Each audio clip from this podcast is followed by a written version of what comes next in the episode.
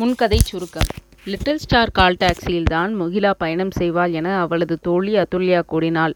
இதையடுத்து அந்நிறுவனத்தை தொடர்பு கொண்ட இன்ஸ்பெக்டர் முத்துக்குமரன் டிரைவர் மகுடபதியிடம் விசாரணை நடத்தி டாக்ஸியின் பின் சீட்டில் சோதனை செய்தவர் திடுக்கிட்டார்.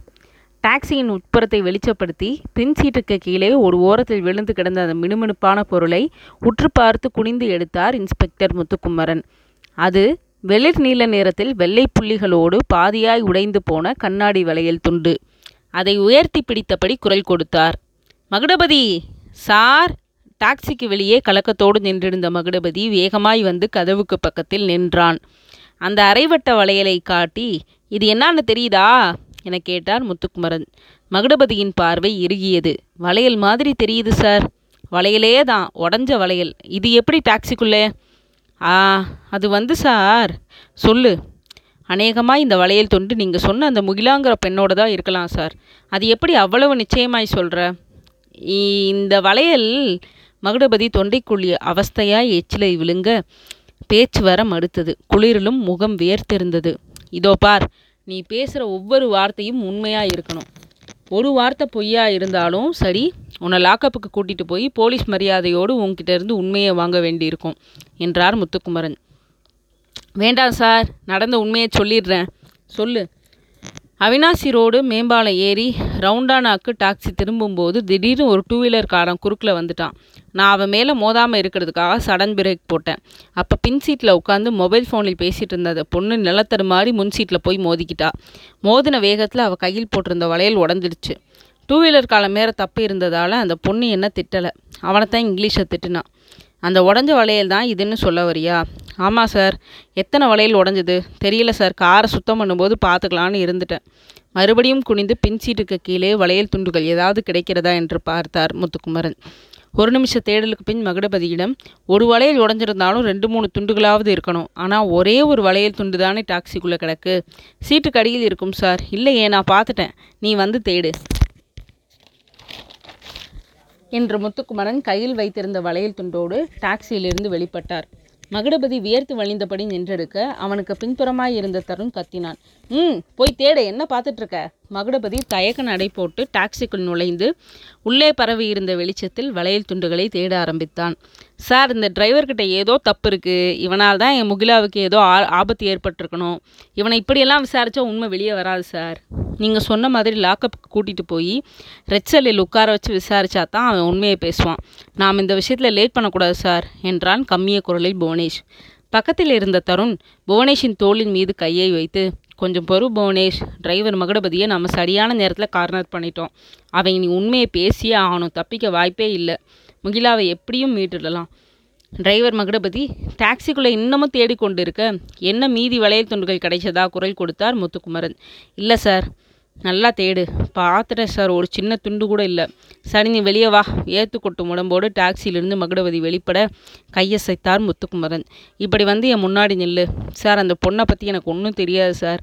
அதை பற்றி அப்புறமா பேசுவோம். முதல்ல இந்த வளையல் விவக விவகாரத்தை பார்ப்போம் முகிலா கையில் போட்டிருந்த வளையல் எப்படி உடைஞ்சதுக்கான காரணத்தை நாங்கள் நம்புகிற மாதிரி நீ சொல்லிட்டேன் ஆனால் உடைஞ்ச வளையலோட மற்ற துண்டுகள் எங்கேங்கிற கேள்விக்கு உங்ககிட்ட இருந்து சரியான பதில் வரலையே.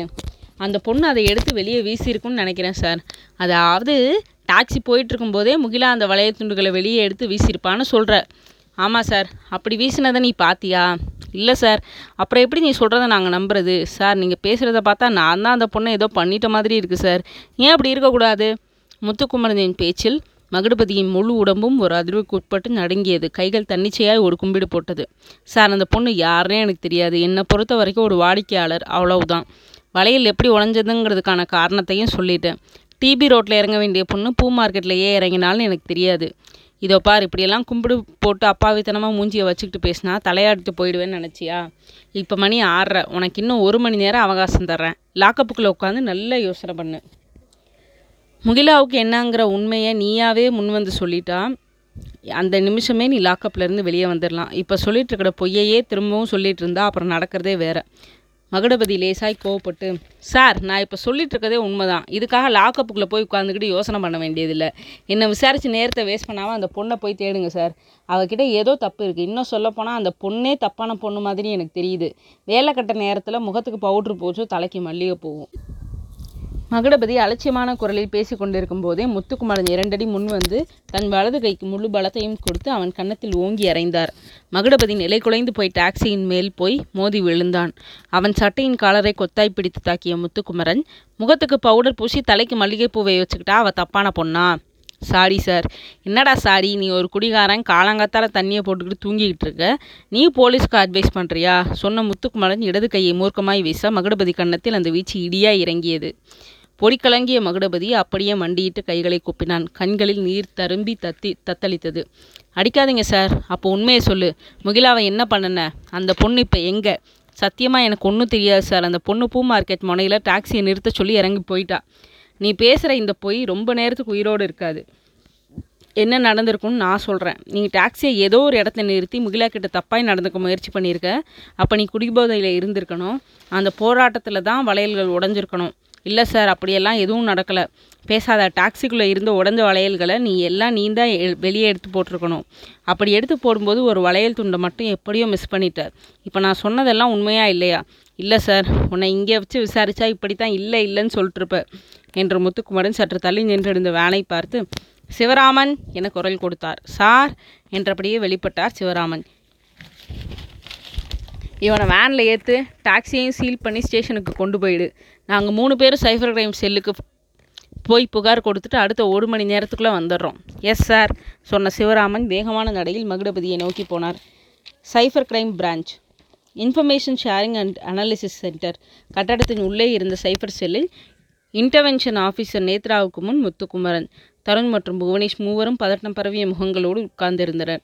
நாற்பது வயதை தொட்டிருந்த நேத்ரா நைட் ஷிஃப்ட் டியூட்டி பார்த்த களைப்பு சிறிதும் இல்லாமல் சிறு புன்னகையோடு அவர்களை ஏறிட்டாள். முகிலாவை எப்படியும் அடுத்த ஒரு மணி நேரத்துக்குள்ளே கண்டுபிடிச்சிடலாம். பதற்றப்படாதீங்க. முகிலாவோட ஃபோன் ஆண்ட்ராய்டு தானே? வேர்வை மினுமினுக்கும் முகத்தோடு தலையாட்டினான் புவனேஷ். ஃபோன் நம்பர் சொல்லுங்கள் சொன்னான்.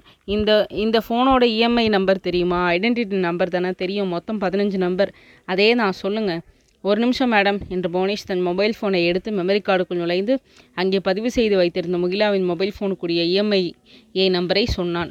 அந்த எண்ணை குடித்து கொண்ட நேத்ரா தனக்கு முன்பிருந்த கம்ப்யூட்டரை வெளிச்சப்படுத்தி கீபோர்டில் விரல்களை ஓடவிட்டாள். சில நிமிடங்களுக்கு பிறகு இன்ஸ்பெக்டரை ஏறிட்டு சார் முகிலாவோட ஃபோனின் இஎம்ஏ நம்பரை செல்லுலார் நெட்வொர்க்குக்கு அனுப்பியிருக்கேன். இன்னும் கொஞ்ச நேரத்தில் அவளோட ஃபோன் எந்த இடத்துல இருக்குன்னு தெரிஞ்சிடும். எவ்வளோ நேரம் ஆகும் மேடம் சொல்ல முடியாது. முகிலாவோட ஃபோன் இப்போ எந்த இடத்துல இருக்கோ அந்த இடத்தை பொறுத்து. ஜிபிஎஸ் மொபைல் டவருக்கு நம்ம நம்மளுக்கு தகவலை கொடுக்கும். நான்கு பேரும் கனத்த மௌனத்தோடு காத்திருக்க ஆரம்பித்தனர்.